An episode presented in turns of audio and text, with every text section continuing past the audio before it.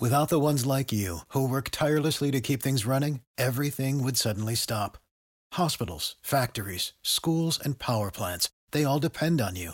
No matter the weather, emergency, or time of day, you're the ones who get it done. At Grainger, we're here for you with professional grade industrial supplies. Count on real time product availability and fast delivery. Call clickgrainger.com or just stop by. Grainger for the ones who get it done. In a world where Carolina Panthers fans have an insatiable thirst for Panthers news and opinions, only one podcast roars ferociously. It's the C3 Panthers Podcast. Yo, what's good, Panther fam? It's your boy, Tony Dunn. It's the C3 Panthers podcast brought to you by CarolinaCatChronicles.com, where every Tuesday night we chop up the latest Panthers news and opinions. I'm here tonight with my homeboy, Cody Lashney. How you doing, my man? Tony Dunn, I've seen a game of Panthers football, so I'm infinitely better than I was when you saw me last Tuesday. Listen, man, I'm ecstatic. There's so much to talk about. The chat room is already lit. Tommy Doc Martin, John Kidco Barrera, Josh from Mass, Adam Sanders. We got a lit chat room with the best Panther fans. Tony Dunn, ain't nothing to it but to do it, brother. Let's roll.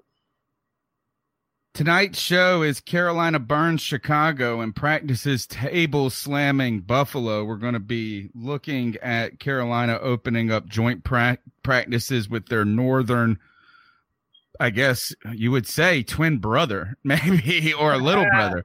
There are little brothers, right? They take every, they take all our hand me downs, all our, all, all our hand me down clothes, second use yeah. stuff, all our old toys. But no, the Panthers quarterbacks. Yep, um, our old defensive tackles, all types of things. So look, we're going to talk about the joint practices today. Um, from the defense looking tremendous, uh, talent wise, to Burns tweaking an ankle. We're also going to look back at the Panthers preseason game, and we'll be getting to your cat calls. The number's 252 228 5898. We want to hear what you think about this team after seeing the first little sneak peek at this defense in that preseason game. Uh, some of the questions, maybe when it comes to running back. Are you confident that the Panthers uh, are can move on from a Cameron Artis-Payne and go with a younger younger player. Were there any concerns that stuck out to you? All that tonight. So let's. I mean, hey, the chat room is killing it, Cody. You were right. So you know what? I know they already have done this. They've already smashed the thumbs up button. They've subscribed. They hit that little notification bell. They make sure they're always part of the longest running Panthers podcast on the internet. And Cody, tonight we are going to slay it. Yes, we are, man. We're gonna slay it just like that defense did. Uh, just like uh, Cam Newton has been doing it in practice, dropping dimes down the field on Curtis Samuel. Man, we got a lot to talk about. Um, I, I, think there was a lot to like in that preseason football game. Um, I, I, liked our young guys. I, I mean, listen, I think we got to shout out Marquis Haynes uh, as as someone who looks to be uh, uh, a much better suited player for this new type of defense that we're running. I mean, I think he showed a lot of speed. Uh, I mean, as soon as the game started, he's I mean on on the football. He has a real knack for playing uh, defensive line. I- am excited. I think this defense has a lot to like about it. Uh, and I'm, I'm I'm pumped, man. I'm pumped. We have so many young dynamic players on our defense. I have not felt this way about our defense in a very long time, Tony. Bill Daughtereve in the chat room with a um hold on super troopers reference there i can't subscribe anymore i'm already subscribed i can't pull over you're already pulled over Schnozberries taste like schnozberries on the C3 Panthers podcast. Thanks for joining us. Remember the cat calls line 252 228 5098. Let's go ahead and start out with joint practices today going against Buffalo.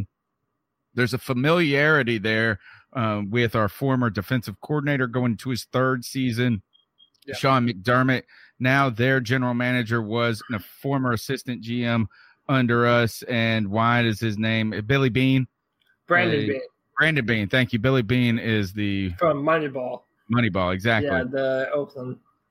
So you know, there's some familiarity with this team. It's an AFC team. You got, you've heard that they have been trying to stack some studs on their defensive line. You've heard Buffalo has made uh, some distinct efforts to improve their offensive line. It doesn't really look like it's working that quickly just yet for them, but they're putting the horses in the stable there. So we thought, you know, this kind of seems like a cool, uh, friendly contest, and then all of a sudden some strange reason, Ron Rivera and then make a giant ordeal about not fighting in practice. I was a little surprised that he felt this so necessary to be uh, old dad over here telling uh, telling the boys to calm down before they even got started.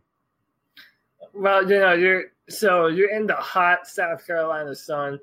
Uh, you're playing football, blood boils. Uh, I think that it's incumbent upon the coach to make sure that everybody keeps a cool, level head um, so I mean, I think he's doing his job. That's what the coach is supposed to do. Um, but I, am excited. I personally love that the NFL does this. That they'll let you train with other teams, and you get to go up and let out some aggression and frustration against guys that aren't on your team. Um, I think you can go harder too without yeah. fear of you like you know, is that you don't want to hurt your own player. Not that right. you want to hurt somebody else, but yeah. And you know, I feel like you're almost like, oh, step you step on their toe too much. You're like, sorry, dude, yeah. sorry, dude. Yeah, yeah, yeah. You want to let out some of your aggression, some of your alpha dog. I mean, you're playing football, and you get to go up against different schemes and see what their offenses is capable of doing.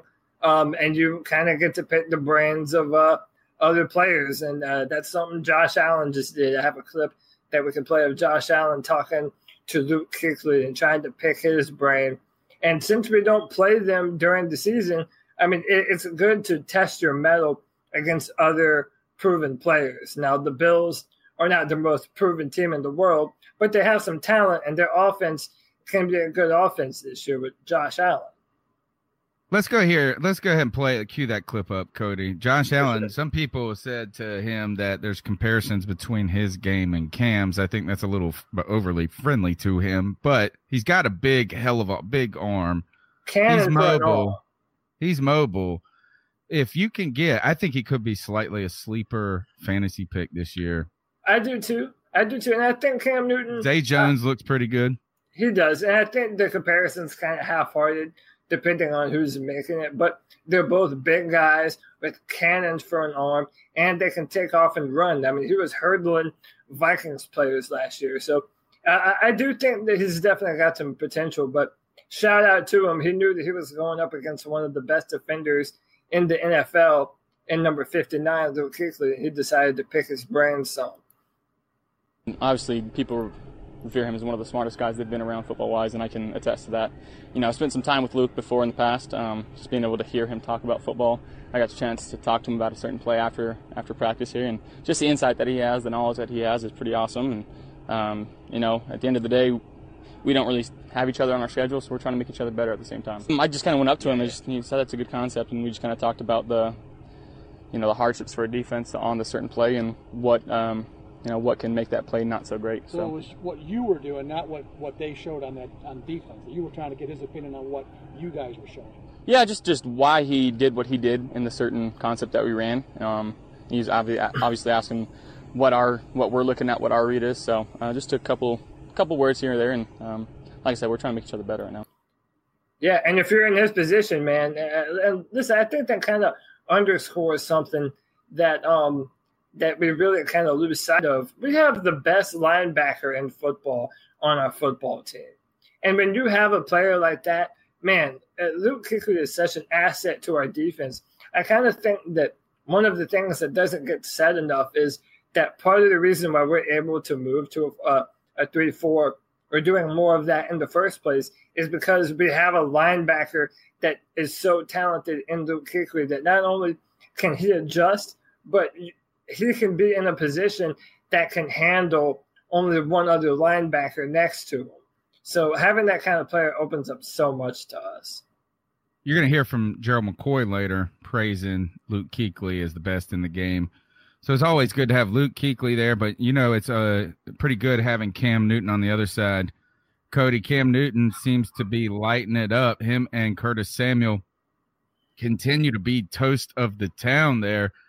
I mean, Cam, you said we saw we talked about this extensively over the last couple of weeks that how nice it is to see just Cam connect on the deep ball. But right now it seems like he can't miss on the deep ball. This is the type of stuff we want to see. Go ahead and cue that video up while we talk hey, about everybody, it. and welcome to the.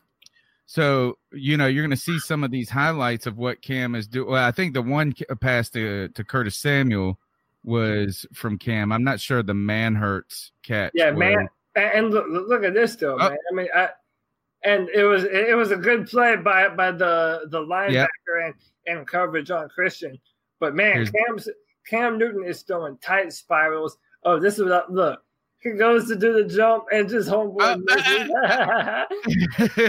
I want to celebrate with Oh, the quarterback it's like- instead. Uh, and yeah, Donte Jackson, who will show you some more plays of him and James Bradberry have been out there making some plays. Reed Avenue, yeah, I mean, we're, our- defensive backfield looks much improved. And this bomb, Here it is. right Here it is. here, Oh my gosh, Cam Newton just dropping dimes. Cam down the Newton can do everything. Cam Newton is. I mean, listen, man. Uh, a few other people were saying that maybe Cam Newton wasn't healthy, or there were reports. I think it was kind of overblown that Cam Newton missed the first preseason game. A lot of teams didn't play their starters. Uh, listen, man. After you see Cam Newton throwing a pass like that down the field, I mean, I don't know what's left to wonder about. That's the exact kind of plays that we weren't able to put on the field last season and you see him just dropping these dimes, man. The tightest spirals. There's no wobble to the football. I mean, come on, that's vintage Cameron Newton. yeah. Mad thanks to Ren- Renard Hussey giving donation to the podcast, supporting independent uh, creators. We love that. Thank you for your support. Keep pounding. Thanks to everybody in the chat room. Remember, the cat calls line is 252 228 5098. We want to hear what stood out to you from this preseason game. What's exciting to you about this camp? And and Cody, I tell you this is I think, and I'm trying to remember your exact words. Is what more can you ask for, or or, or uh, mo- what more can you want to see? And I think what we're really seeing too is important is just not only Cam throwing the ball, but someone on the other side catching the damn ball. Kurt, And Curtis Samuel has caught everything in his area code, and his area code is broad. He covers his zip code is big, brother. It covers a whole field in like four seconds. Curtis Samuel, I drafted him high in fantasy in a keeper league. I picked him, I think, in the fourth round, beginning of the fourth round, which is uh, important to me. I think I may have gotten a number one wide receiver in the first in the fourth round.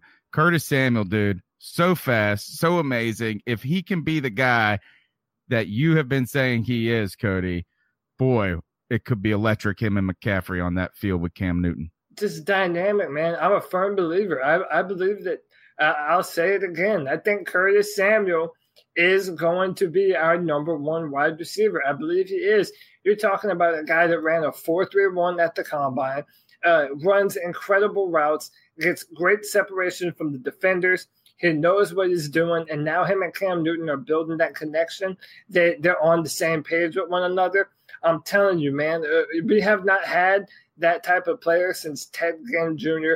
and Curtis Samuel has all the makings to be every kind of receiver that Ted Ginn could never be. I mean, he's dynamic, fast, powerful.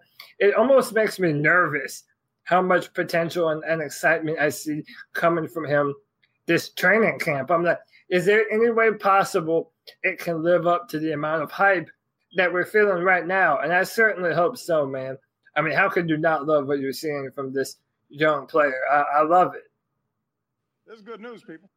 Good news. Good news, people. Thank you, President Obama. I think it is good news, and it's a good problem to have, Cody. But I do understand what you're talking about the fear of these building expectations. You know what I'm saying? Because we we do want to manage our expectations in some way, but we don't want to manage our excitement.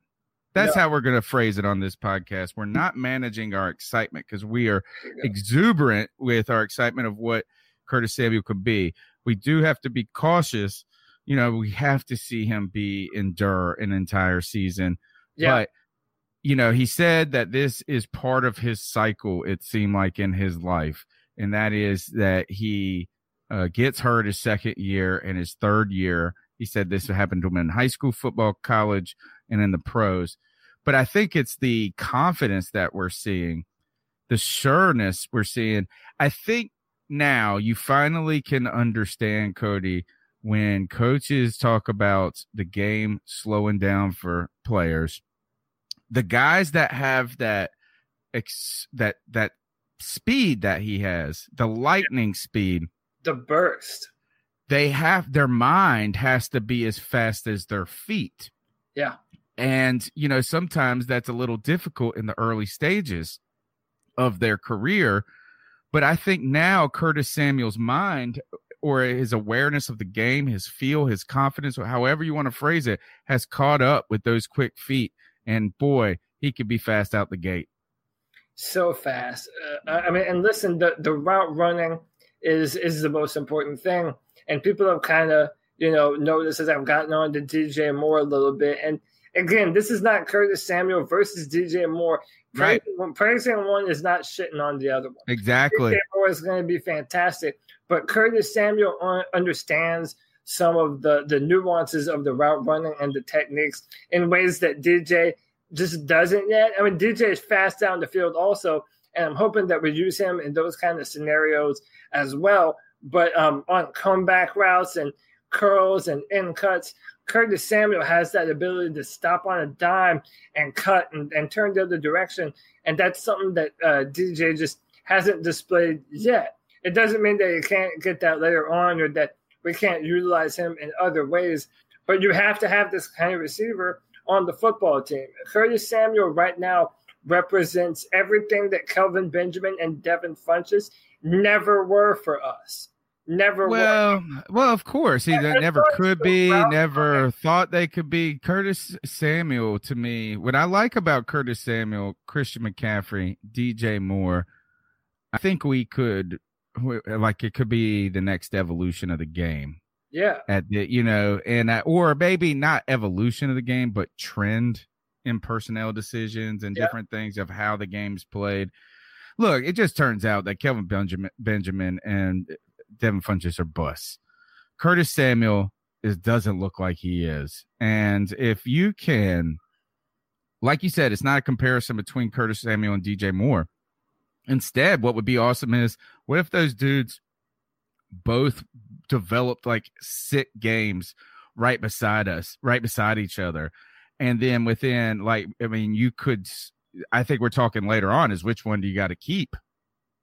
And that's the conversation we want to be having. Yeah, and What- they're, they're a year apart from one another too, so uh, you're gonna have to pay one. And then Curtis doesn't have a uh, a fifth year contract because he's a second Right. pick. So yeah, we're gonna and, and this is his third year, so technically Curtis has Only one paid. more year.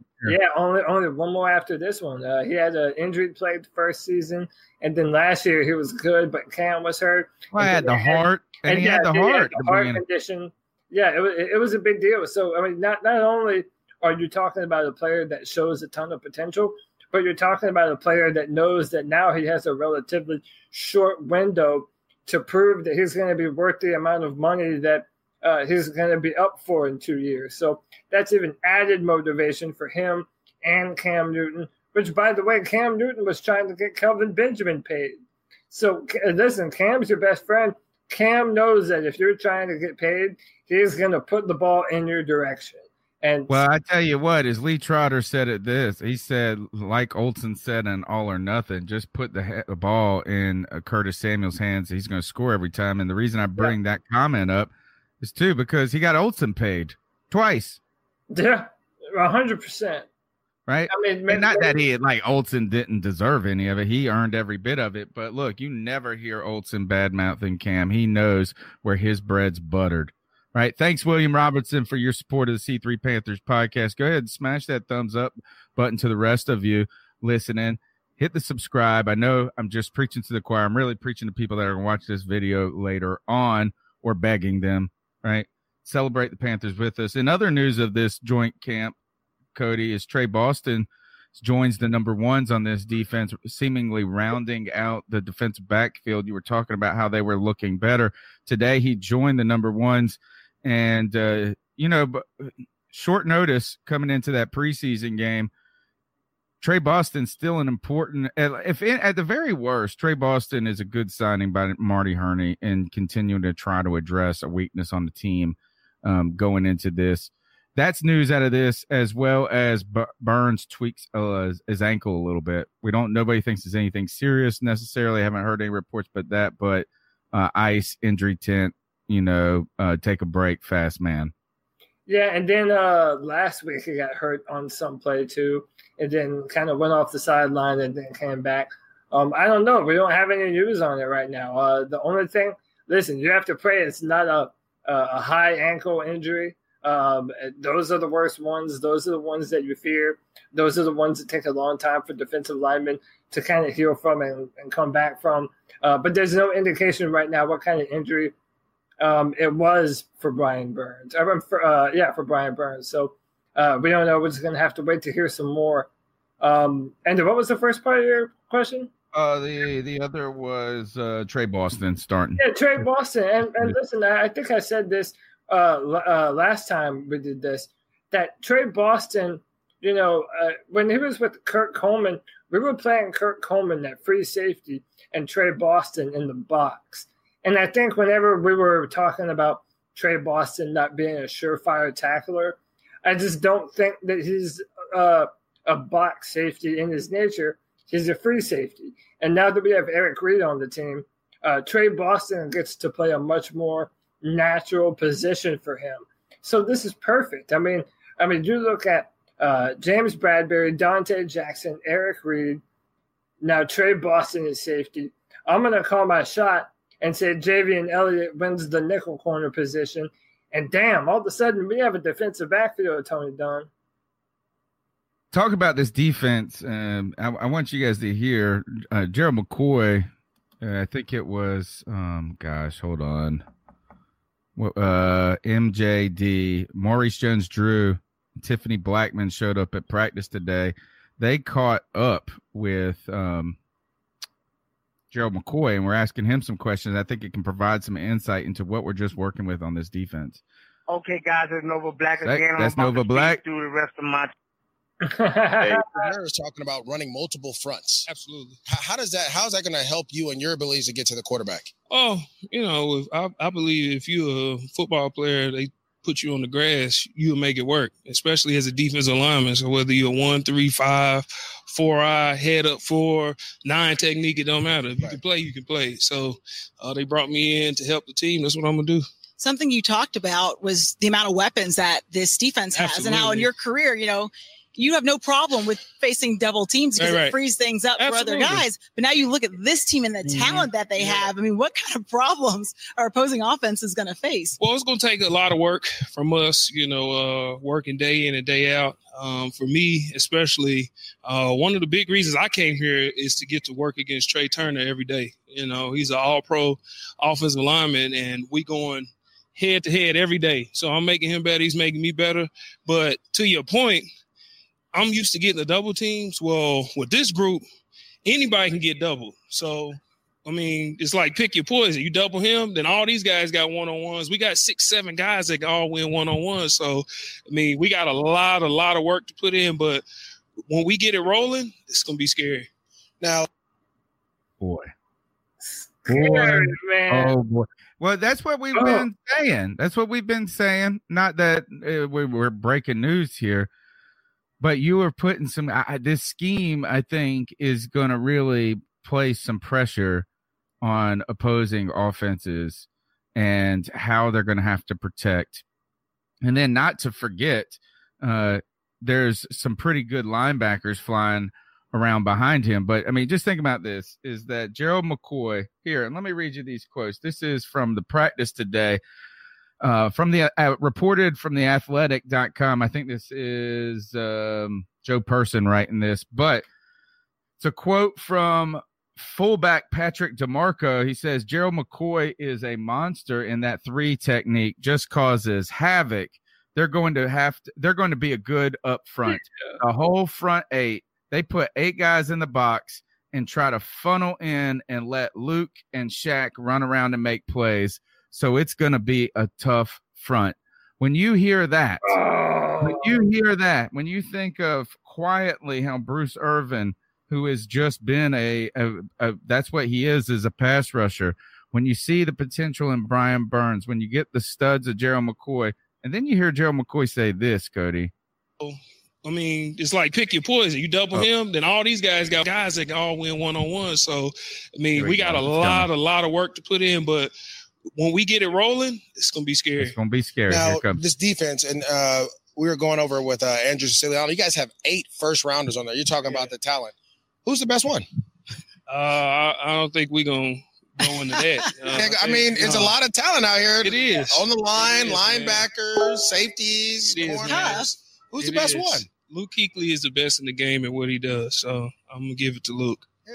You've heard that probably before, but right, now right. being all right. I got a message notification somewhere, but I don't see anything. You didn't try to send me nothing, did you? No, I think that recorded when you. Uh, oh, you're right. That was. yeah, I probably messaged you right as you were recording that. Yeah. Okay. So look, eight number one picks on that team, and then Luke Kuechly there, the best in the game. Gerald McCoy said he goes on. You hear him talk about it. He says it's one thing to see it from afar, but it is nothing less um, than he lives up to all the hype essentially to see it in person every day. I love it, man. I love it so much. And then listen, let, let's Tony, let's just give the people what they want, man. Because this is what they're all talking about in the chat room. Let's talk about the first round pick that really matters. That's on the tip of everyone's tongue. That's on everyone's mind. It's this man, baby. It's Brian Burns with the fantastic play in the preseason. My man had two sacks, hit him with the Spider Man pose at the end and man, it's just a thing of beauty. And earlier in the game, it hit him with a beautiful inside spin move. I'm going to try and break this down uh, as much as I can with the shindig here. But Brian Burns is able to analyze the play and see that it's a, you know, the quarterback is rolling to the right. He's able to contain, and then he's able to get by the tight end and use a swipe maneuver. He has so much speed and agility. He's able to get by him and get to the quarterback for the sack. Brian Burns is the real deal. Earlier in the night, he hit him with a big time spin maneuver and got back to the inside and had another sack. Brian Burns is special, man. Brian Burns can be a, a truly uh, a transformative pass rusher on our defense, and everyone's excited about what he showed that he was able to do. It's everything that he did at Florida State that I that I told you all about. Giant thanks to Susan Dean, regular contributor and supporter of the C3 Panthers podcast. We're here live at 9 p.m. every Tuesday night, chopping up the latest Panthers news and opinions with you. You can call into the Cat Calls line. The number is 252 228 5098. Cody, I mean, you're talking about um, not only from Luke Kuechly to Gerald McCoy to KK. KK is a second round pick on that team, and he's just, eh, he's devastating. Eric Reid and it was I think Big Daddy in the Big Daddy P in the chat room brings up a good point. We haven't seen Eric Reid as best in our defense. No, and I don't. And uh, you know, here's the thing: is somebody said that Tre Boston was trash in the in in the chat room. And look, to be honest, I can't really fight you overly too much on that. I would ragged on him pretty hard when he was here, but you know, he has had some success. I think this is that he's better than what we had before. But if you're thinking about this, is that we've heard people try to say that Reid isn't worth the money, that uh, he can't cover as well as they say he can, and even if he isn't every like as great as we like the greatest safety in the history of the world, like Ed Reed type stuff or something, all of a sudden, he's still like a asset, a very strong asset to this team. So that's where I'm looking at here is that the weakness now there there may be a weakness on the defense and right now we don't we have unknowns at corner uh at nickel corner. The question is will but will Donte Jackson continue uh to blossom as we we think he w- would? Will Bradbury play well? But all these guys are trending in the right direction at this point. I think the only question mark is what do we do at nickel corner and what happens if we uh, sustain any injury in the secondary or a linebacker position. Overall, this is a damn talented front in a scheme. And I was looking on on Reddit, Cody. They broke down. Someone t- was talking about the three four. Are we really a hybrid? This or that? You know, the conversation we've had. Right. We played a ton of nickel, a ton of nickel. That was it. We played mostly nickel. But when we weren't in nickel, we were in three four. I think this scheme, man, is going to generate a lot of problems. If we can stay healthy, this defense is going to be exciting. I mean, I have not been this, uh, you know, in the preseason, I have not been this excited about the Panthers defense. And I mean, I, I thought I was last year. And, you know, maybe it's just I missed the Panthers. I, I want some Panthers football in my life. Uh, you know, I, I want to think that it's more than that. But man, when you look at everything that we've done and all the players that we've brought in, I mean, and, and listen, we're, we're not we're not done. These guys, uh, they can win in multiple different ways. Uh, so look how fast Brian Burns. Uh, this was today. Look how fast Brian Burns is able to move. I mean, he's able to get around the the the tackle, but just the greatest of ease, man. He's so fast. He's so agile. He's so mobile. And then you realize that we drafted another young buck. This is exciting right here. The uh, the ferociousness. Do you got this clip of Christian Miller? Yeah, I do. Uh, if I can find it, here we go. Look at the ferociousness of this hand swipe. Or what do you call that move? What is that? A club? Let me see it again.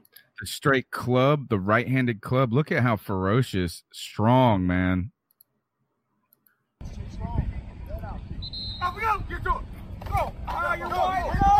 Yeah, he just clubs the hand down, dips yeah. and rips, and then and then he's getting after the quarterback, man. And listen, that's the kind of talent that, that we saw for him at Alabama. And that's not even talking about Mario Addison. That's not even talking about Bruce Irvin. So I'm going to really pinpoint what we're talking about here. We're going to be able to take dominant pass rushers off the field and replace them with other dominant pass rushers. I mean, I know we love to shit on the guy, but we also have Vernon Butler, who's still trying to prove that he's worthy of an NFL career. Kyle Love is still on the football team.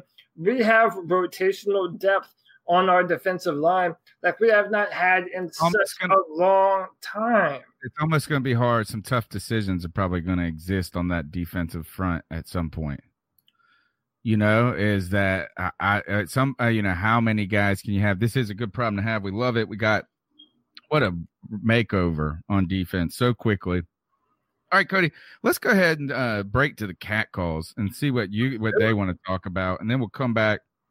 We'll talk after the cat calls and maybe some of these topics for later in the show. Eric Reid continues to be drug tested randomly on the regular. So let's think about that. Random regular drug tests for PED performance. Uh, Graham Gano's uh, leg is sore, and uh, Sly is kicking and already creating controversy among us. Graham Gano doubters, and then we're going to be talking about preseason as well. But let's before that, let's get in your cat calls. C3 podcast. The number's 252 228 5098. So, what are your thoughts on cat calling? Yeah, it's pretty. You shouldn't do that to somebody. And how did that make you feel? Uh, very uncomfortable. So, how do you think catcalling makes the person feel? It feels good, like. Who's that cat sitting in the back corner with his face buried in his nose? Who's that kid that can use one?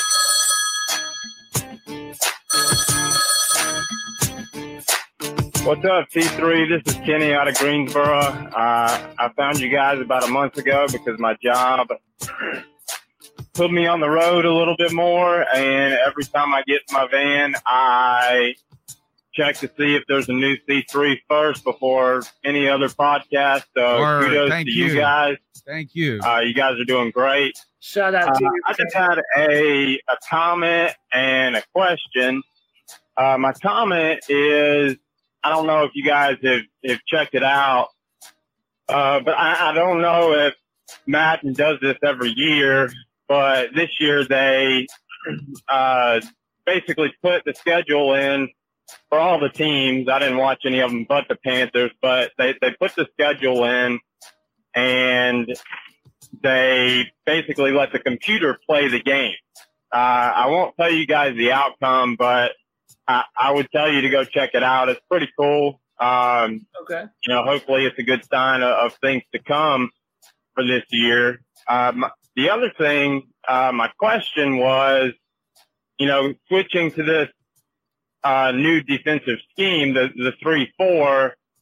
I, don't really know. I haven't really ever seen or, or heard about you know offenses looking at a whole lot of tape. Uh, I would assume that they do, but with us switching to this new three four defense, does that? I, I would assume that that would mean that there's there's no tape, uh, you know, for opposing offenses to to view to kind of get a game plan together because you know they don't know what kind of scheme that we're wanting to run.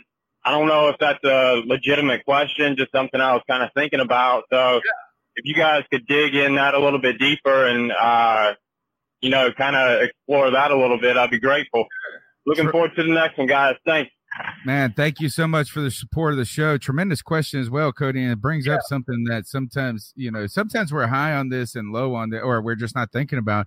But you do have to keep this in mind while you're talking about. We talk about how these guys study film over and over and over, right? And that, like that's where they win the battles. He's right. They don't have anything you know, I bet you that uh, offenses are going to have to go back and look at Ron Rivera's 3 4 defense while he was in San Diego to maybe get an ad- idea of some of the things that they like to do in those sets. But I think another example of this, too, or something to think about, Cody, is that we are, and, and, and you see this more on offense than you see it on defense, but I could see the same theory applying, and that is you don't show your cards or, er, uh, too early and you save cards, you remember Norv Turner saved a bunch of things for like week three and week four in that offense last year. The defense that is going to be advantageous. Cody, how would you how do you prepare? I guess you maybe look at some other teams what are similar, running similar yeah. schemes, maybe some players that have similar skill sets. But I maybe I'm right. Maybe they're going to go back to that San Diego tape and try to learn Ron Rivera. So first, shout out to Kenny, man. Thanks you for the love. Thanks you for supporting the podcast, man. We love calls like that. Uh, you know, telling us that uh, you guys like what we're doing. We love you. Shout out to the C3 fans. And uh, and yeah, listen, man, Ron Rivera isn't reinventing the wheel. So we're still we're using a three four. A lot of other teams ha- have used it. Um, there are variations and different packages, but overall, even though uh, you know they might have other teams on tape and what they do.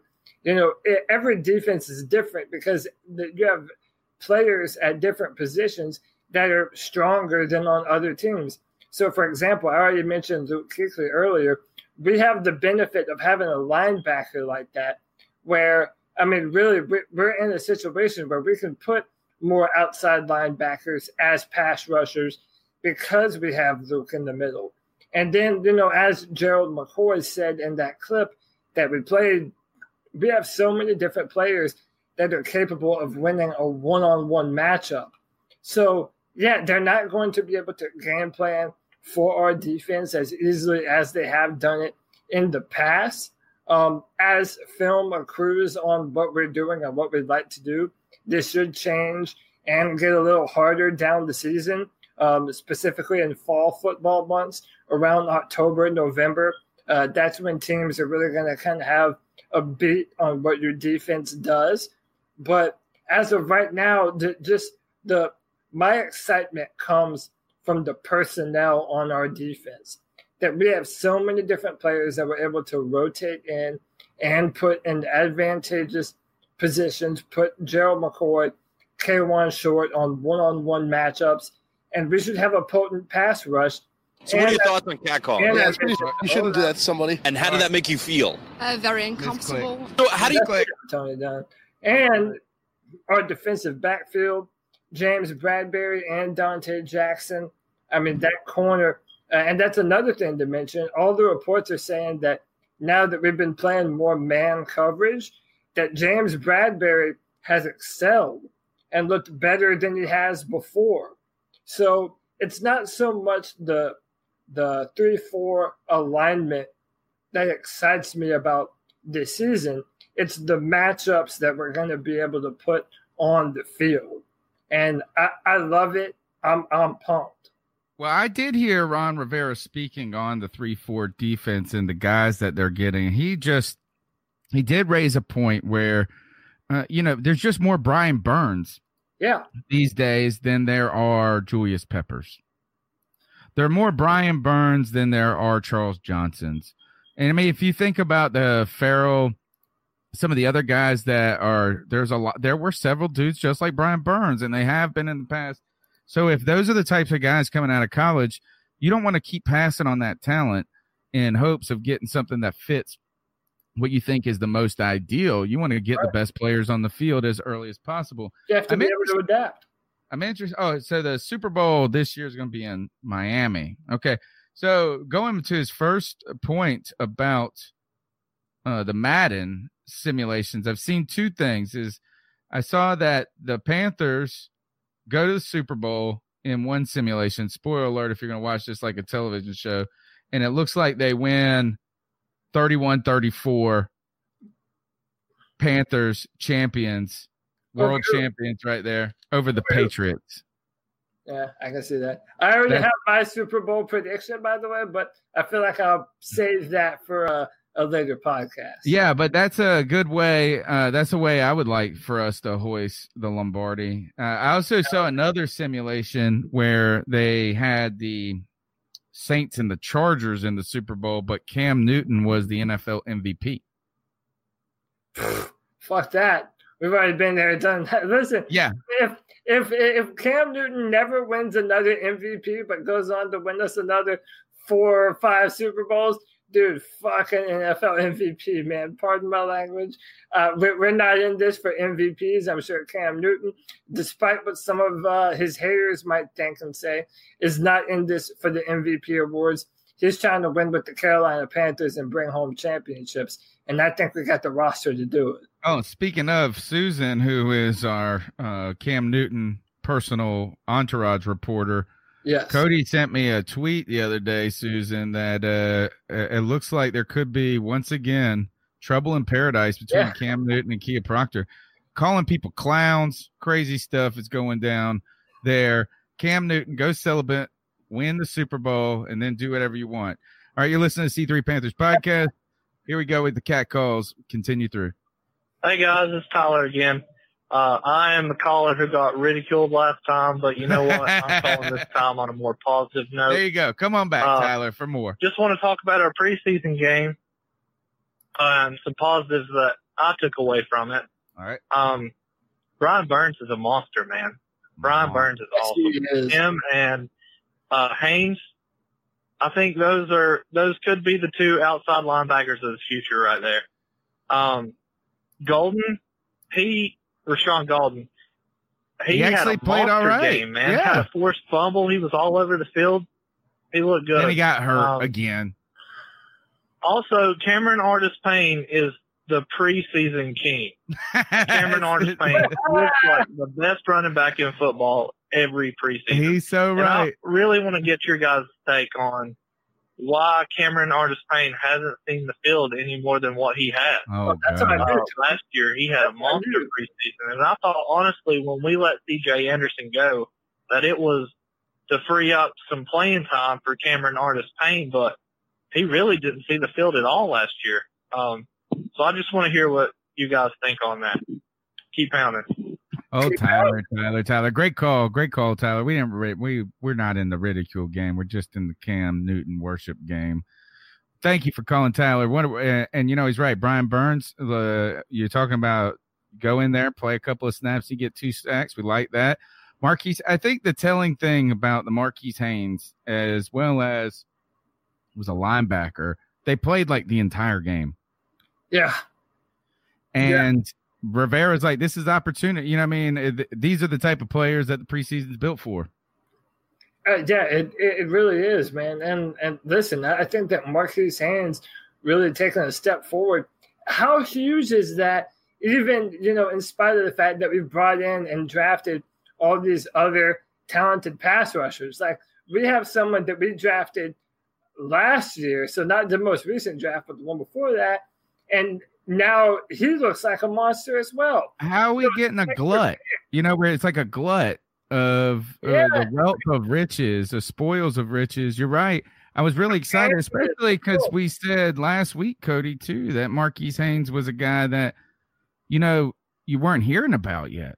Right. And Ron Rivera did say that they, they did have a lot of hope for him that that he can be a, a contributor in this offense. And I mean, uh, people do forget that Marquis Haynes Greg Hardy's Ole Miss sack record. Uh, Marquis Haynes has the most sacks uh, out of any defensive lineman that's ever been to Ole Miss. So the dude has a ton of potential, crazy talent. Um, uh, listen, we, we, we have the pantry is full. Put it that way. Yeah, yeah. We have, we have, food on top of food on top of food. Bring over your mom and them. we, are gonna, we're gonna make some green beans, some macaroni and cheese. We're gonna fry up some shit. We're gonna have a good time. We're gonna go to the Super Bowl in Miami, baby. Keep pounding. That's what we're gonna do. All right, Cameron Artis Payne. Um, Cody, after the game, the next day I checked Twitter and you know I saw Cam a cap getting all getting all the carries in the beginning. I saw him catching the ball, getting in space, moving the pile a little bit. You know, I mean, the times he got swallowed up, there was no. It didn't look like he was missing holes. I would say he looked a hair slower than he has in the past. You know, but he Cameron Artis Payne is always on this team but never sees the field. He's exactly right. He is a preseason warrior, and I was surprised to see the next day uh, Pat Coltrane, who is also a Panthers YouTuber, very popular. Go check out his show and subscribe to him as well. Uh, Pat Coltrane, he said, "Man, I'm sorry, but Cap, uh, you know, I think we're going to be saying goodbye to you soon." He said something to that effect. He's he likes Cameron Artis Payne. He likes Cap, but you know, you had um, Holyfield uh, do some things in that game. You've got uh, Bonnafon, who looks like um, Bonnafon reminds me of of like uh, was it Jeremy Hill? Who was that dude that played for the Bengals and then went to um, the Patriots? I think it's something Hill. Yeah, anyway, I do think Jeremy Hill. Right, and then we didn't even see Jordan Scarlett. Then you continue to think about the fact that Cameron Artis Payne has never played. He barely even gets a helmet. And then the conversation immediately opened that uh, Cameron Artis Payne could be a cap casualty, somebody that's going to be get cut for these rookies. I don't know why, man. I do not know why. I don't know why people actually dislike Cameron Artis Payne. I think it was very strange that people are like, yeah, it's time to move on, time to move on, like he's been a negative to our team. No, every opportunity gets out there, he pretty much performs well. He had a one fumble when he was a rookie, and everybody's like still like saying something about that. I don't know, Cody. The only thing I continue to think of at this point is I thought before that he was in the doghouse because he slept with Ron Rivera's daughter.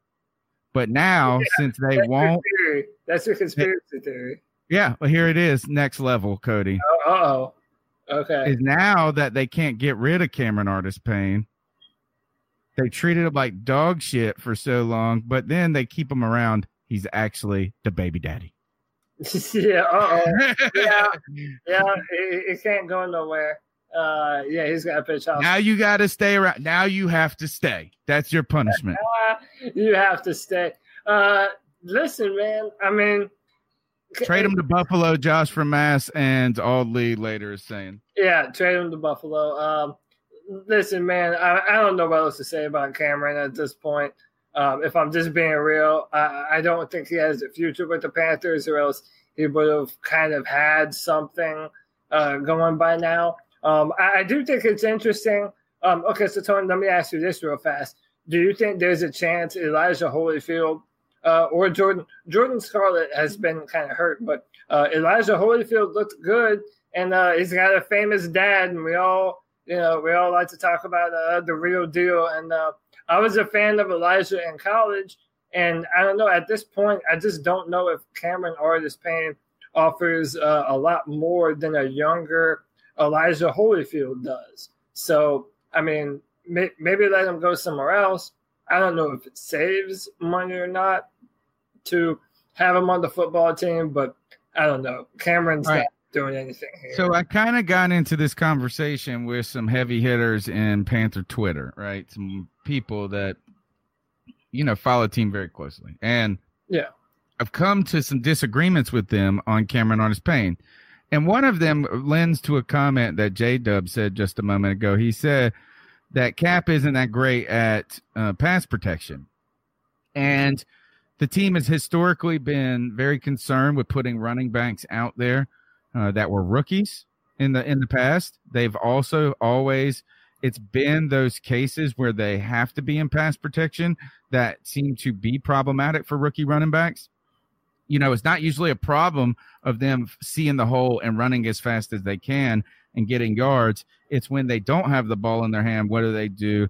And are they not a liability? And to point out that Cameron Artis Payne, I won't say missed the pass protection, but we faked the handoff to the right. The pressure came from the left, but he didn't see it coming. It was hard for him to see it, but still, it's you hope to get some hands on that guy coming.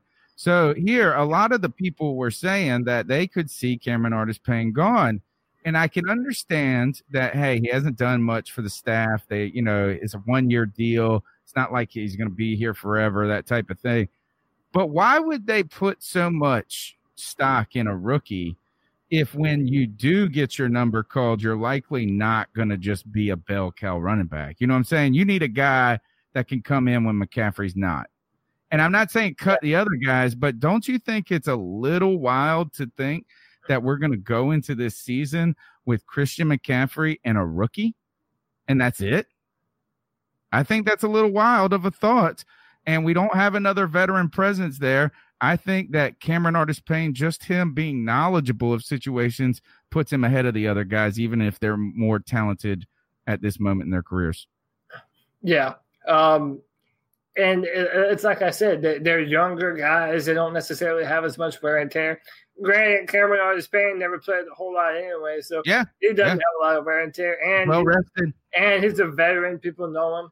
Um, yeah, man. Listen, I'm not necessarily uh, like I said. I wish him the best. I don't know if he's ever going to contribute anything meaningful to this. Sure but yeah, I, I, just. Do you feel comfortable though cutting him and going into the season with Christian McCaffrey, Alex Armah, um, Holyfield, and say Scarlett?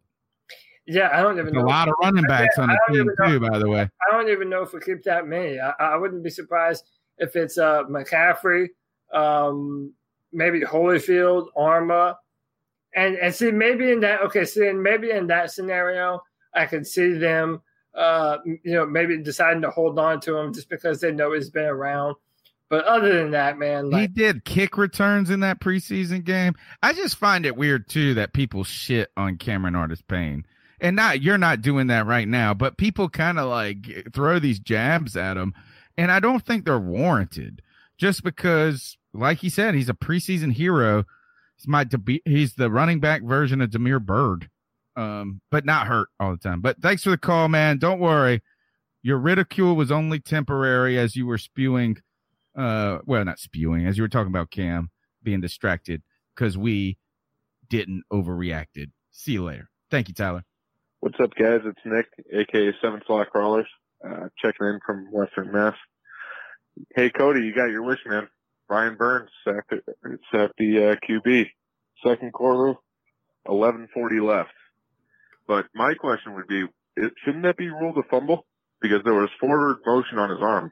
So let me know what you guys think. Love the show. Listen every week. Talk to you guys soon. Keep on it. You know, there's questions too about the other one where um what's his name jumped up and swatted it. Yeah, uh, uh, listen, if it's a, if it's in the the middle of a game, yeah, I'm a little bit pissed off, and I do kind of think that it should have gone the other way. Um, but and I, I, I am glad that the caller mentioned that because uh, not only did I get my wish with Brian Burns, but Brian Burns was able to get two sacks in under ten snaps. in under ten snaps against their first team offense. Now, granted, the Bears aren't playing all of their starting offensive linemen, but that was their first team that they trotted out on the field the guys that they're hoping to be the depth behind their starters. And, and Brian Burns and Marquis Haynes were able to do what they did. absolutely fantastic, man. Um, and uh, and yeah, there, there's some new rule changes this year. Listen, officiating all year is going to be up and down, and just like every year in the NFL, it's going to drive you up a freaking wall. We're gonna get some plays in our favor. We're gonna not. Uh, we're gonna have some plays go the other way. I don't know, man. As long as our players are minding their p's and q's and doing their due diligence on the field, I'm not too worried about the refs. Um, I think we're going to be good to go. Let me tell you this: is the Bryant the first sack by Burns is not going to happen in the NFL on a regular basis, and I think that was the spin move where they just were kind of standing there. The play had slowed down in development. Don't doubt Spider Man now. You never know. And then Brian just, Burns might be the truth.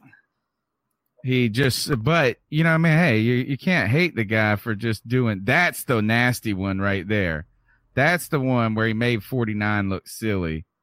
That's the one that means to me what how his speed can be deceptive, and uh, to a certain degree. What up up jigga jagga, boom, awesome.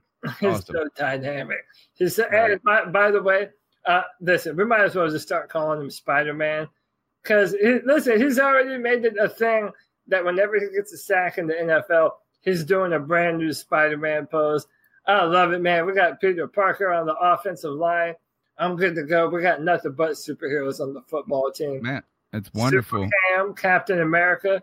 Our team's just a bunch of heroes, man. I mean, what you going to do when you play the Panthers? Yeah, yeah. Um, all right, you're listening to the C3 Panthers podcast. The Cat Calls line, the number's 252 228 5098. Over 60 viewers uh, uh, tonight's show. The, cat, the chat room is popping. Make sure you – smash that thumbs up button. Like if you're listening on iTunes, tune in, Stitcher, or wherever you get your podcast.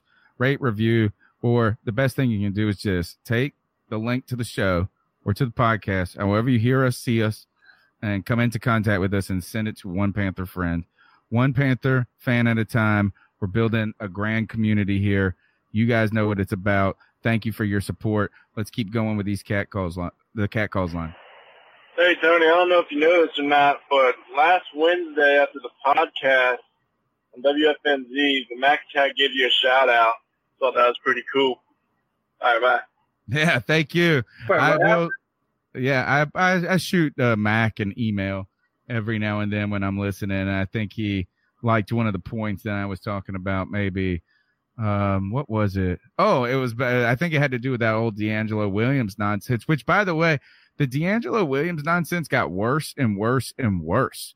Like he went on the radio. I don't know if we got to talk about it, and we're not going to give it any time, but he continued to double and triple down and say some bizarre stuff. DeAngelo Williams, you suck. You suck. Uh, thanks for the call. The number's 252 228 5098. Oh, we got a prank call. what? Let's see what it says. Let's see. Hey, C3 is Nova Black. I think that's Cantonese. Whoa. You're gonna let her say that about your mom? Tony? Hey, C3 is Nova Black. Um, how you guys doing? Uh, glad to be back on. I know My it's man. been a while. My no, man, hey, man. I had a lot of personal things going on, and uh, I had to really catch up. But one thing I did do was watch that uh, that first preseason game, and uh, I got a couple takeaways from the game, and I'm gonna try to keep it under three minutes.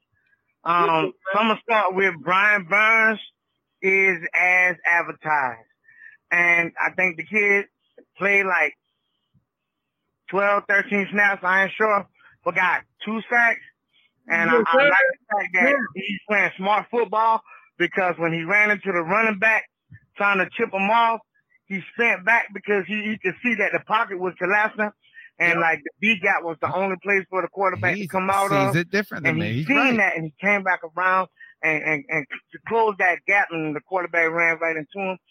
Um, Marquis Haynes, he had a pretty good night, two sacks as well, you know. Um, but Haynes played a, uh, a, a bunch of downs. I think when when uh in the four three, and I'm gonna get to that. And and and he uh, missed some assignments. And like I said, when it comes to the four three, um, those guys miss uh the assignments, like they're they're setting the edge on the run plays and stuff like that, versus how they handled it on the three four. Anyway, that's neither here nor there. Um, Elijah Holyfield. Um, the two stood out. You know, uh, Cameron Artis Payne, you know, he made a couple plays, but Alex Armah, you know, showed that he probably had more value than Cameron Artis Payne. Um, I like how Holyfield, you know, even though after the fumble, he, he kept his head in the game. You know, he stayed in there. When it came to the offensive line, I think the offensive line play the backup was pretty decent. Um, I saw some mental mistakes in the run blocking and the pass blocking um, assignments. Basically, you want to call it what it is. Uh, blown, blown assignments, you know, that led to guys getting in the backfield quicker than expected. Yeah. Um, Larsen is the reason Will some Grier took one on. execution on Yeah. Greg Little's Yeah. behalf.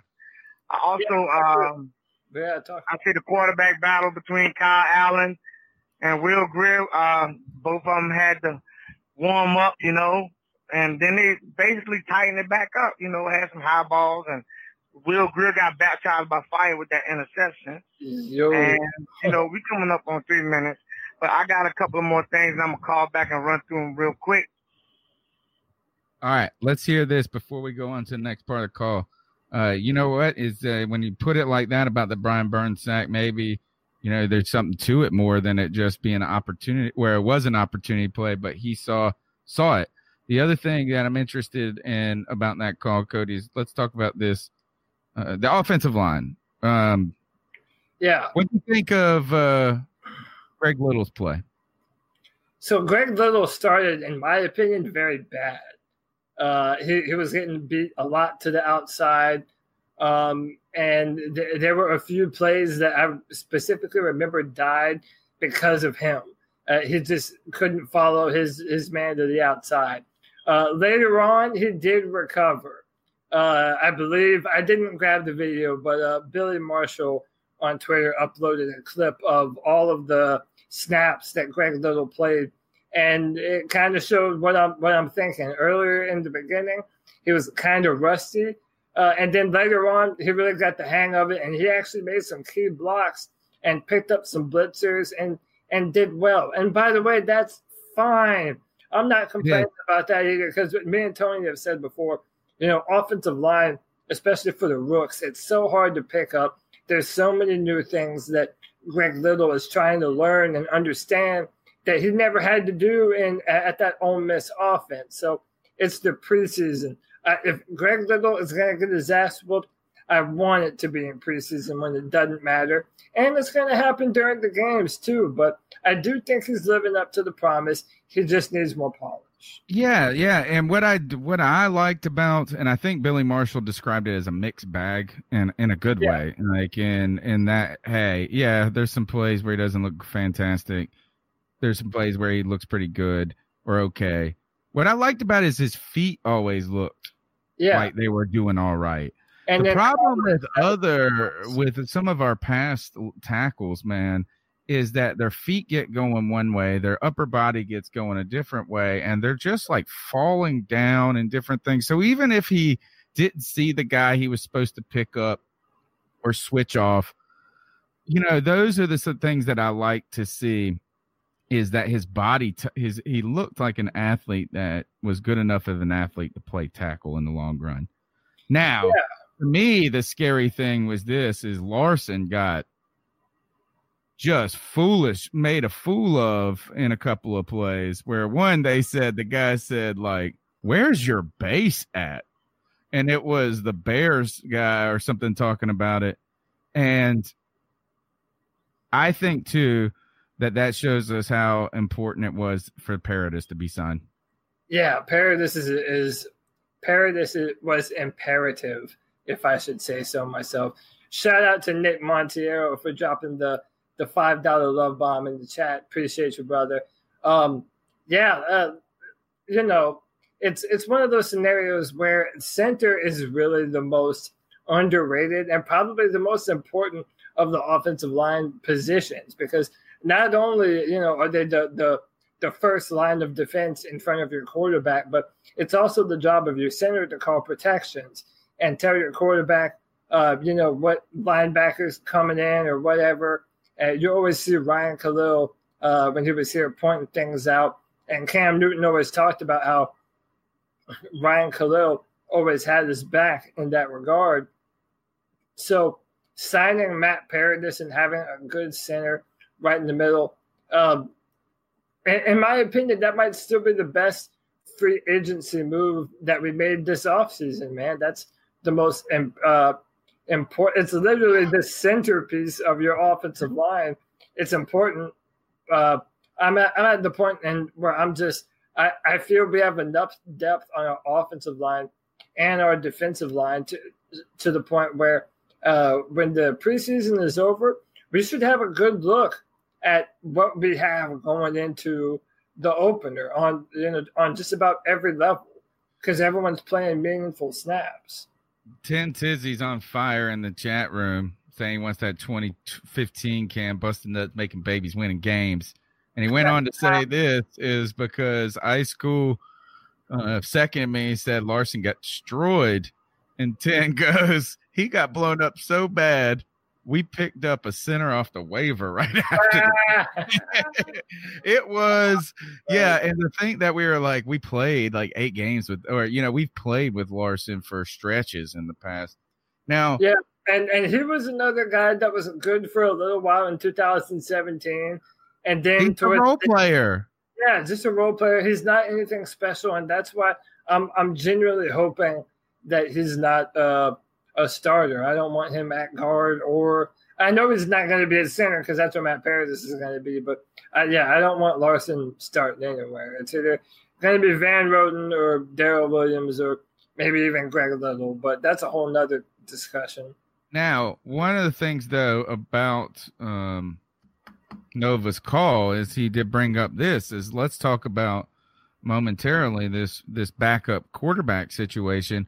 Cody, last week we talked about uh, and I and I think it was on our show. I don't know if it was on the radio when I was discussing, but you know who's the the backup quarterback option for this team? And I kept thinking, kept saying I would like for it to be Will Grier because then that shows Cam developing guy let's hope that this doesn't go to the point where we need Will Grier.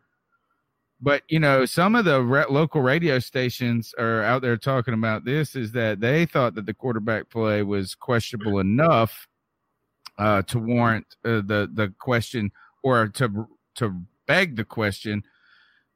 If these guys don't progress in the next couple weeks fast enough, uh, should be getting a veteran guy uh, who's got experience in the NFL uh, should that be on your radar? How do you feel after that? I didn't think it was that putrid looking from the quarterbacks, but you know, Will Grier looked like a rookie. It was his first game. When do we when do we start worrying? Is this a worry? What's the, the is the answer on the roster? I'm not really worried at all. Um, I, I, think uh, these things take time. Uh, I think Kyle. People don't know this about Kyle Allen. One point in time, Kyle Allen was the number one high school quarterback in all of America in 2014. Like Kyle Allen was the shit, and then he went to Texas A&M, and a bunch of different things happened, and he never ended up uh, really starting anywhere. Now I don't know necessarily what happened with him, but the guy has the talent. He has the ability to do it. Um, and I think Will Grier does too. Listen, I scouted almost every quarterback available in this last draft, and Will Grier to me was one of the better quarterbacks in the draft. So I'm not, you know, I think we're in a good position. I don't think there's anything that we need to react off of. I don't know about you, Tony Dunn, but I damn sure don't want to spend more money than we have to on a player that's not going to see the football field. We have young talent. It's incumbent upon our coaches to now develop that young talent into the kind of players that can step in if Cam Newton's not available. I think we got enough talent. Yeah. And and that is is that really honestly who is a guy that would deliver much more than these two fellas. Cue the Colin, yeah, Colin, cue the Colin Kaepernick stuff. But but at the same time, for me, man, it's just this: is this is Cam Newton's team. If we're if we're talking anything more than one game, some snaps, you know, some other guys on the team are going to have to come through and really help that young quarterback. I think I'm with you. I, I feel okay here and I feel okay too if we had to make a hard cut and it was still Will Grier that was just a backup quarterback. And we were like, you know, it's going to hurt if he goes in, but we'll have to get through it.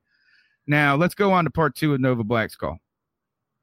Okay, guys, it's Nova Black again. I'm about to speed through the rest of my takeaways from this first Oh, preseason they've game. been great so far. I can't wait. The three four pass rush, deep, deep, the three four defense. That pass rush is nasty. But the linebackers they struggle with the run fits, you know, and I've seen that as far as um the gaps and stuff like that between the tackles and, and a couple of plays broke loose on us. The four three pass rush is pretty good, it's looking good. They collapse in the pocket, it make blitzing easy for the linebackers and nickel corners floating around in the box with the defensive end, like I said with Marquis Haynes, they had they struggled setting the edge on the run plays. And the wide receivers look pretty good. And the guys, you know, playing on punt return look pretty good. Um, the secondary was solid. I think, uh, we still gonna need to find that help at nickel corner. Rashaan Gaulden, he, you know, he made a couple plays, made a statement out there. You see him with the peanut punch and all of that, you know, um, and the, what was almost a sack. I think overall, uh, the performance in the preseason was better than what I expected, better than what I've seen in a long time. And Yeah. we can't forget the rookie kicker kicking the 55 yarder, man. Come on, for a rookie. Yeah, that's his first big time kick in the NFL. Yeah, man, that's pretty dope. Anyway, that's all I wanted to, uh, drop on you guys with my few takeaways from this doggone, uh, first preseason game. I hope to see things get better and the first team in the next preseason game with Buffalo. Keep pounding. Wow.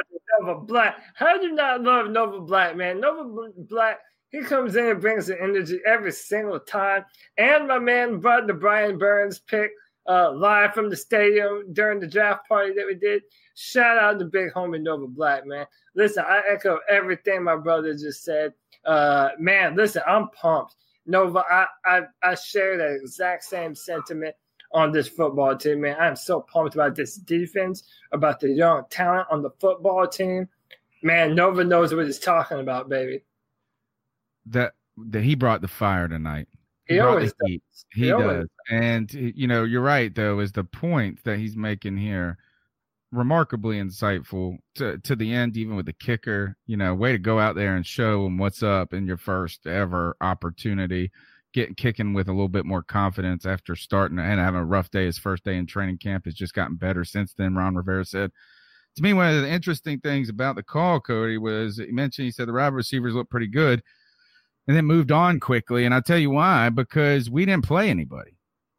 Yeah. we didn't play any of the wide receivers who were going to be playing on Sundays this season. I didn't even know at one point in watching this team on offense, I was wondering if they stopped on the way to Chicago and just picked up dudes. I have not heard Minkin's name the entire training camp. Wait, who? I've never, I've never heard the name ever. What are you talking about? Minkins played like a ton of snaps at wide receiver. He was the one. He um he was fielding punts. Yeah, some guy named Minkins. I've never heard of him. I don't know. I mean, on the just- Yeah, there's Aldrick Robinson was out there making was- getting some plays. You saw Terry Godwin. Terry Godwin. I I think Godwin looked amazing on the punt Yeah. on the on the punt returns. He Yeah, was just so fast. I think it did, which was kind of weird because it didn't run very fast at the combine. But some guys are just quicker than they are fast. If that makes sense, it doesn't. But it's it's a saying that, that that's a scouting jargon kind of. Uh, but yeah, a lot of people were impressed with our boy Terry Godwin. Uh, uh, Cam has been practicing with them too. Uh, before the preseason, t- uh, he was a part of the team that went out to California to train with Cam. So yeah, I think that Terry. I would put him over Aldrick Robinson to make the football team right now. Yeah, I mean, but I mean, I'm talking nobodies, guys that I, I even on defense, they were throwing in dudes who I had never even heard of at times. And I feel like we watch it a little too close. You know what I'm saying? Like if we're gonna be excited about one of these Cinderella stories, you would think we would be the one uh, that noticed it. But I'm telling you, there's guys on this team who are just fluff. Yeah, no, and listen, that, that that's right now the NFL is in the phase where everyone's trying to make a football team. It doesn't even matter what football team they're on. They're just hoping they get picked up somewhere. I mean, even if you're on the practice squad, you're making like four hundred thousand dollars a year. I mean, just Mm, on I don't the it's that much, but yeah, it's a good amount. And on, you're right, is chunk change. it's like four thousand dollars a week. Yeah, Yeah, that might yeah. Yeah, it's it, it's 300 good money, and, and you get a chance to prove yourself next year, and you might be called up and you be able to play. It crazier things have happened. So Well, yeah, I yeah, is that Ten Tizzy says I thought it was great to see all the twos and threes, or maybe even threes and fours. But I think that's so great because we didn't even um we didn't play any really hardly any of the starters, and that's that's exciting to me. and we to were fairly dominant throughout. I mean, other than one touchdown drive, our defense, uh, you know, first, I mean, from the first quarter to the fourth, uh, even our backups did a pretty damn good job stifling their offense. All right, I think we got one more cat call, um, and then we got a little bit more show to go. Hey y'all, how y'all doing? Hey, it's Oh, been a while. it's Y'all know man. who this is. It's G Cavassier. The What's man, up, the Cody? myth. What's up, Professor? What's up, the freaking Puerto Rican? How y'all doing? It's been a minute. Hey, I'm gonna keep this short and simple, man. I know y'all seen, you know, last week's um, you know, little little little game they had or whatever, you know, the, the um, Panthers versus the Bears. And to me, I'm excited. Yeah, to you see can what barely call it a game. do. It's like exhibition. I got two words, man. Brian Burns. Brian Burns. Brian Burns. People are excited. That damn boy showed me something. I know it was this preseason and everything like that, but still, that dude looked nice as hell. Cody told y'all. And you know, the damn safety man, Golston, whatever, man. You know what I'm saying? Hey, that dude came through and you know, After a ton of criticism, incomplete too. pass. I don't give a damn what nobody says, man. That was a damn fumble. That's what I I don't thought. give a damn. They cheated. They cheated my man out of that shit, man. But that boy is showing some daggone, he's showing some heart, man. Because y'all looked online. Because now we got you know Tre Boston that came back, Tar Heels. You know what I'm saying? He he didn't he didn't came back, man. And you know, hey, now to put a little fire up underneath his daggone ass, man. I really really think three four defense, and they gonna switch it up a little bit. I really really do believe we're gonna be in the top ten, the best D in NFL. I really, really, really, really see that shit happening. And Brian Barnes is gonna, is gonna him and Marquis Haynes. Forgot about him. The boy's about to cause some daggone serious daggone commotion in the South. Y'all give me your uh takes on that, and always remember, man, keep pounding. Man, G, we are excited alongside with you. Is that I have been trying to hold back my excitement on Brian Burns, not because of disbelief, but just because you don't want to overdo your expectations. But we're managing our expectations. We are not managing our excitement. Boy, it's awesome. Cody, you've been on the Brian Burns train from day one, from moment one, before it was even a locomotive that had any gasoline in the engine. Brian Burns, man, Brian Burns, the call line has just been going on and on and on about it. Can't you feel the excitement, man? I mean, listen, everyone, everyone in the calls and in the chat room, man, they're loving the three four defense. They're loving some Brian Burns, and yeah, man, listen, I, I I'm proud that I got to show you all, all the C three Panther faithful, some Brian Burns before the Panthers drafted him, so that way you got to be a little bit excited beforehand. I love scouting players. Brian Burns is special, man. That type of agility from the defensive line position while being able to do both. I mean, God, the, the dude, the man has so much potential to be an incredible player, and you're you're already starting to see flashes of it. Man, it's it's an exciting time to be a Panther fan, Tony Dunn. There's a lot to be excited about. It, it, feels like we're gonna have a special season. Um, I did. I I I think he raises a point with Rashaan Gaulden in the heart. You know, you like to see this is that we've done a lot of dumping on Rashaan Gaulden, uh, and this podcast has seen, you know, people question if he's going to work out. With the Panthers made a, a move to go and pad that secondary a little bit more, understanding that it just wasn't ready to put all your eggs in the Gaulden basket. But he does bring a point: is Gaulden's not quitting right now. He's going out there. If if you know that's maybe what you need in a backup player. I mean, we ideally we didn't want him to be a backup, but if he is, you don't want him to have thin skin and quit. Yeah, and and like I said, uh, we might not have a, a, world beater at every single position, but I, I don't know about you, Tony. I, I, feel better about our depth at most positions uh, than I have in a long time. Like I feel like we're we're deep in a lot of areas that matter and areas that we haven't been deep at in the past. Well, so, yeah, the wide receiver is electric at this point, and defensive yeah. end it's just like is is we have a, a, spoils of riches at this point.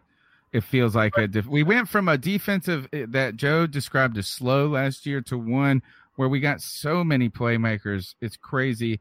And you know what? I'd rather have those playmakers on the defensive line than I would in the secondary. So I am loving the idea of us getting 60 sacks this season. Hell that yeah. speaks to me. That's what I want to hear. That's going to cause turnovers. That's what happened in 2015 when we went to the Super Bowl. Those are the types of things you can do that help your offense get good field position, yes. put them in places to win, and really terrorize quarterbacks. Because that's the problem. Our quarterback, the quarterbacks against us last year, they didn't even have to be that good. They just stood and waited till somebody got open. Yeah, and you know, you even mentioned you know uh, you would prefer to have a a better pass rush in the backfield, but I even feel like, and I said this earlier, our our defensive backfield is in a great position because they're going to be able to make plays on the football because our defensive line is able to get home on a routine basis. So now you have players like Donte Jackson with that kind of uh, uh, dynamic uh, playmaking ability to be able to make plays on the football. Tre Boston, that's another. I mean, uh, Tre Boston at free safety. Eric Reid, that's another linebacker on the field.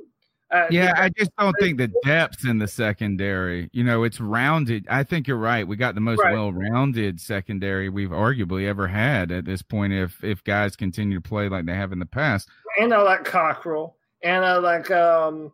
Th- there's a few other people on this team that uh, Rashaan Gaulden. He might not be the best, but yeah, serviceable depth. At this point, I'm I'm confident in saying this. This is the most talented roster that I've felt we've had at this point. Now, I'm not saying they're going to be the best team. I don't know because some of it, a lot of it, is how the ball bounces. Are you able to persevere? Do you come together and gel as a team? You know, there's things. It's it's not just talent, but we really have some talent that we are not accustomed to. Now, let's continue on. Thanks for listening to C3 Panthers podcast. Be sure to subscribe, smash the thumbs up button, support. Follow on Twitter at cat underscore chronicles. Call into the cat calls line anytime throughout the week. The number is 252 228 5098.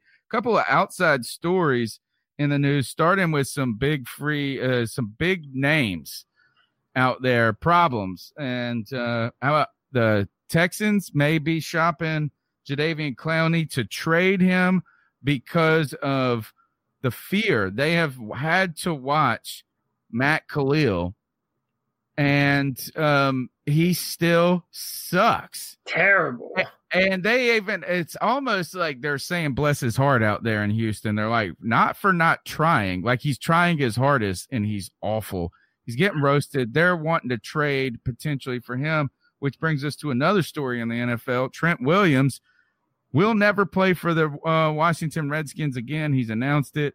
He's called, uh, questioned the, the ethics of their of their medical staff and some different things like this. Cody, you hear the news of Clowney and Trent Williams. What do you hear? What do you think about these stories? So, uh, a lot of you know that I was uh, doing some work for drafttech.com. I still am as the Panthers analyst. Uh, I also picked up the Houston Texans because why not? So, I'm also the analyst for the Houston Texans. So, I've been following uh, this a little bit closely as well and they don't have a left tackle. They flat out don't have a left tackle. Um, by the way, let me just clarify: I'm a Panthers fan. I just picked up the Texans because it's more money. I'm keep pounding until I die. But uh, you're scouting. Well, there's nothing wrong with scouting.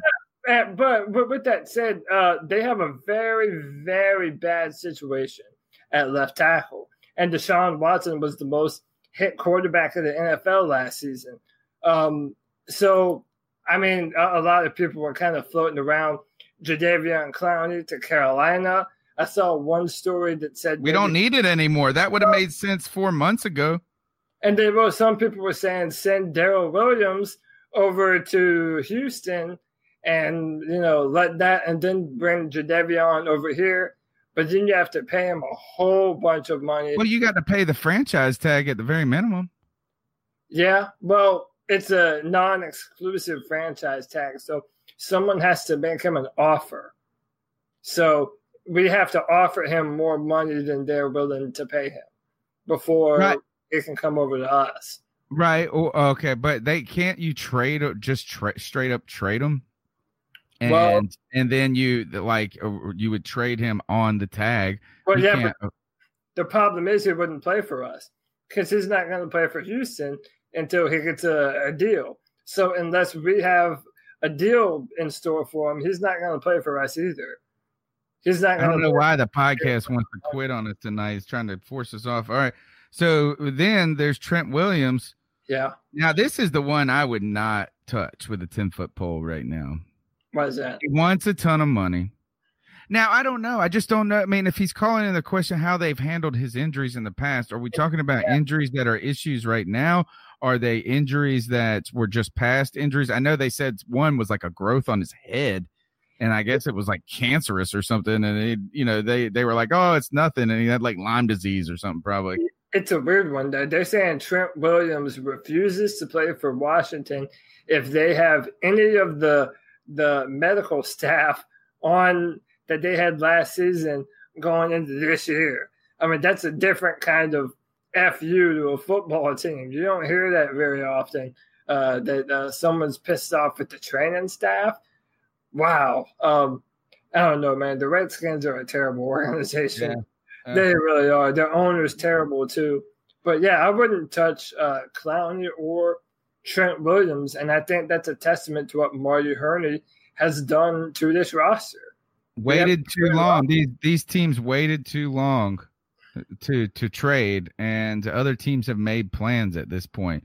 You start offering these guys up for peanuts a couple of months ago we would have been takers. Now the question is, is that if Trent Williams says he's not going to come and play, at, he's not going to play for them with single down, and we get get him for a fourth round pick. Hmm. Hmm. I mean, for a fourth hmm. round pick, I don't know. Even if it's a one year rental, dude. Yeah, like that's it. It's just a one year thing. Listen, Burn man, it. You don't, you don't have to convince me to protect Cam Newton. Okay, that's a promise. I don't care I mean, if, if you're bringing in a good player, uh, I'm here for it. I just don't think. I'm worried about both of these guys are injury prone, and maybe that's an outsider, but I always hear about them playing through injury, being nicked up. It's not they, they perform, so um, I just don't know if it's the best fit for us right now. Other story: Antonio Brown uh, distracting with his helmet because of his his frozen cryogenically busted feet he's having crazy meltdowns at this point. I'm trying to think of are there any other outside stories that were oh anything to Graham Gano's leg soreness? Yeah, um, so I kind of think so. Um, and Nova Black even mentioned, uh, I think it was Nova, uh, that we have a kicker on the team that hit a 55 yard field goal. And his name uh, is like Slye or something yeah, like Slye. that. Uh, and a lot of people are kind of high on him. And uh, there's still not a lot of love, and I feel like you're one of these people, Tony Dunn, and I don't blame you, man. Uh, there's a lot of people that don't have a lot of love for Graham Gano because of uh, some missed field goals in his time. And hey, I understand, um, but I don't know. I'm of the mindset that um, you know we have a guy right now that I, I, I don't know. I would feel very uncomfortable getting rid of Graham Gano who we know is at least serviceable and will make some kicks the, that, that, that we have to have rather than a guy that's kind of new, doesn't have a ton of film. You know, it's it's a it's a gamble. Well, um, we got to see what he does. If he goes through the preseason, he's just lights out. You've got to look back at that those moments that you said, yeah. "Hey, we let Butker go," and we got and look what that did for us. Number two, is that Graham Gano is expensive, but if you cut him, you don't save any money this year. You won't get any savings till next year, and it's very and it's not a ton. No number point.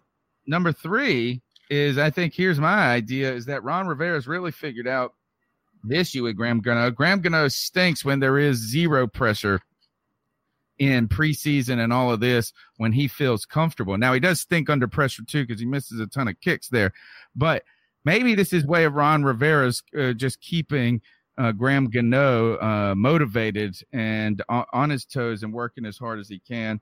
And then uh, there was one other question in the chat room. They said, "What'd you think about the Nike?" This is John Kidco Barrera.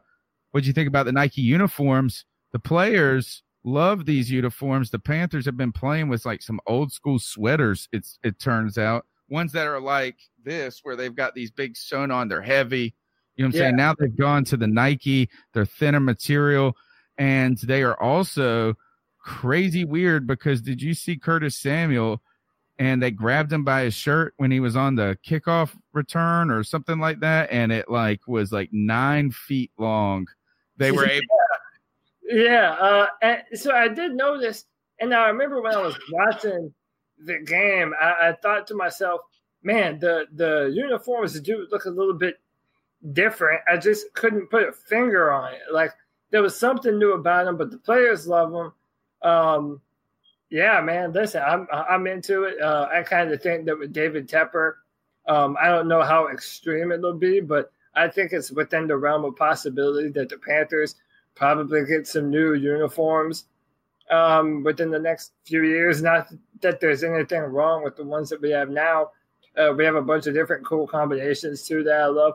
The all black that we wore uh, last year against New Orleans and Detroit that's the best uniform. I don't want to bring it back until we get the black helmet. I don't want to see it again. To, it's cursed. First of all, we don't ever no, win. It is, man. That's all. It's cursed. We need the black helmet. The black helmet will undo the bad juju on that. I agree with that. I do want a black helmet, but dude, those black outfits are cold as hell, man. I yeah, they're awesome, but they'd be awesome if they didn't come with a loss and they had a black helmet with it. We've won right, uh, Okay, tons of stuff to talk about. So much more to go, uh, but that's all I think we're going to do for tonight. We're going to have to jump out of here, but we're going to get um, some ice up picks in. Thanks so much for the support in the YouTube chat room. You guys have been fantastic um, in in this show over the last six years. You guys are just rocking and rolling each and every week. We appreciate your support. Thank you for all the donations tonight. It really helps us to continue to to bring you the to pay basically pay for the website dues every year. And then third, uh, you guys are the bomb. So Cody, um, who you want to here? Actually, I got something for you. It's very small. Okay. There's your ice up. Your, there's your ice cubes. what do you got for me on an ice up pick?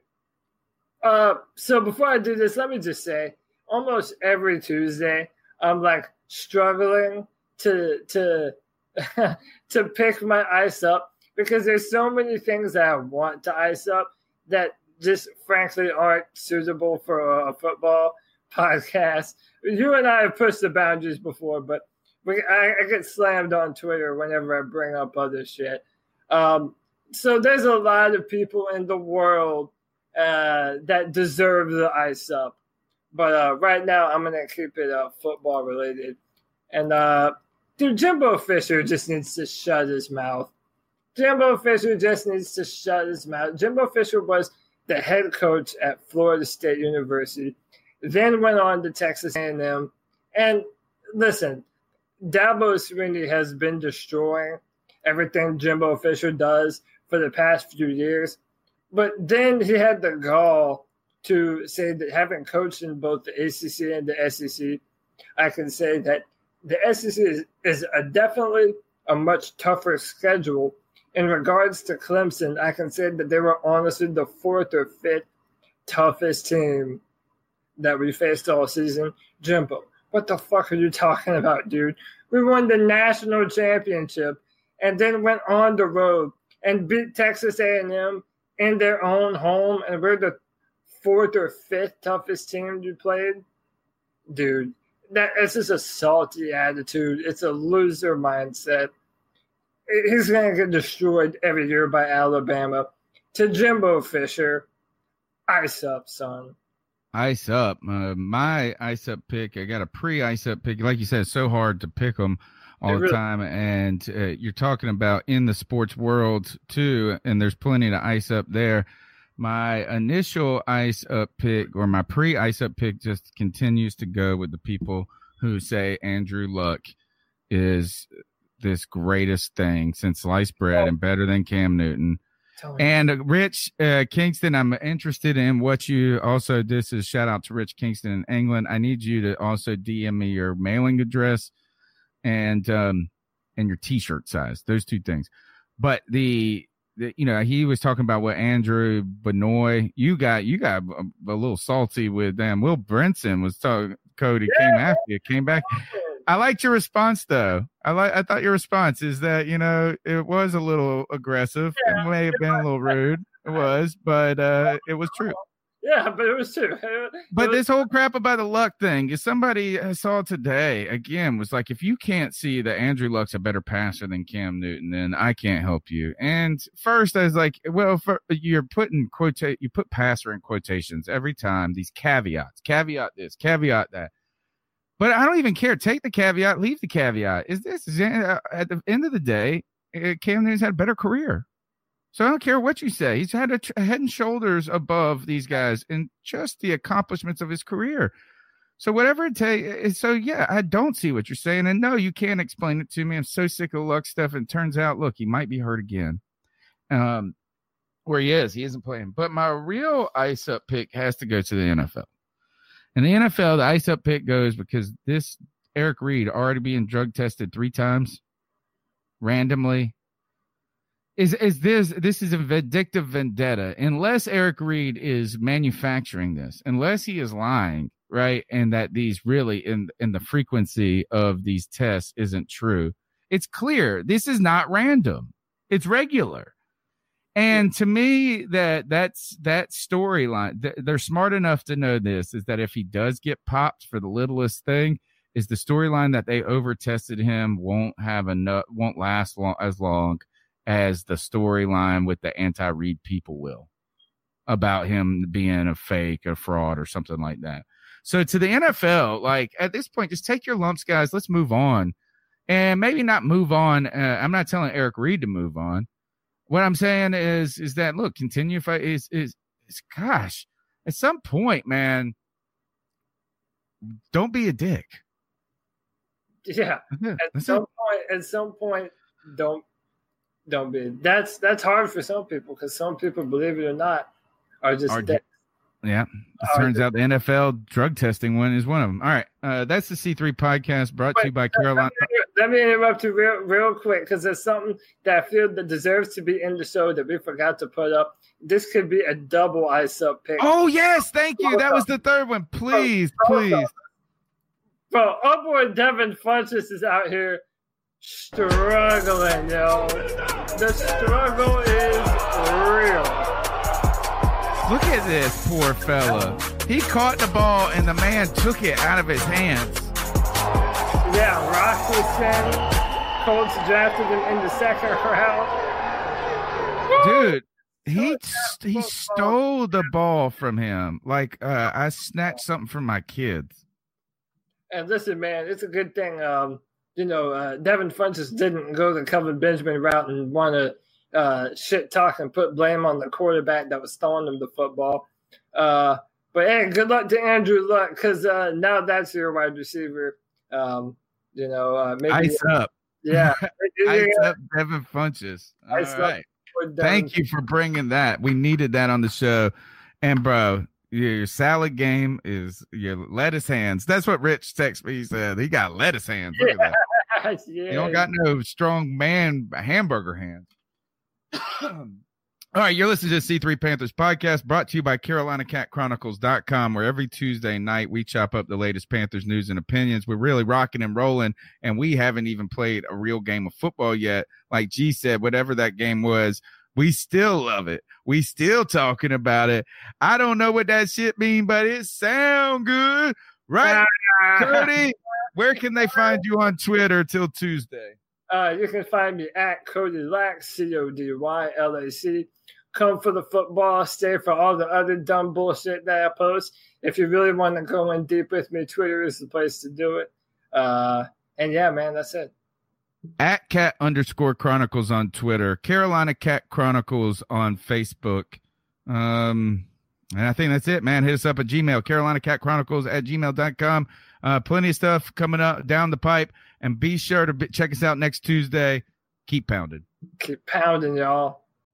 You know how to book flights and hotels. All you're missing is a tool to plan the travel experiences you'll have once you arrive. That's why you need Viator. Book guided tours, activities, excursions, and more in one place to make your trip truly unforgettable. Viator has over 300,000 travel experiences to choose from. Everything from simple tours to extreme adventures and all the niche, interesting stuff in between. So you can plan something that everyone you're traveling with will enjoy. Real traveler reviews give the inside scoop from people who've already been on the experiences you're considering. So you can plan with confidence. Free cancellation helps you plan for the unexpected, and 24 7 customer support means you can travel worry free. Download the Viator app now and use code Viator10 for 10% off your first booking in the app. Find travel experiences for you. Do more with Viator.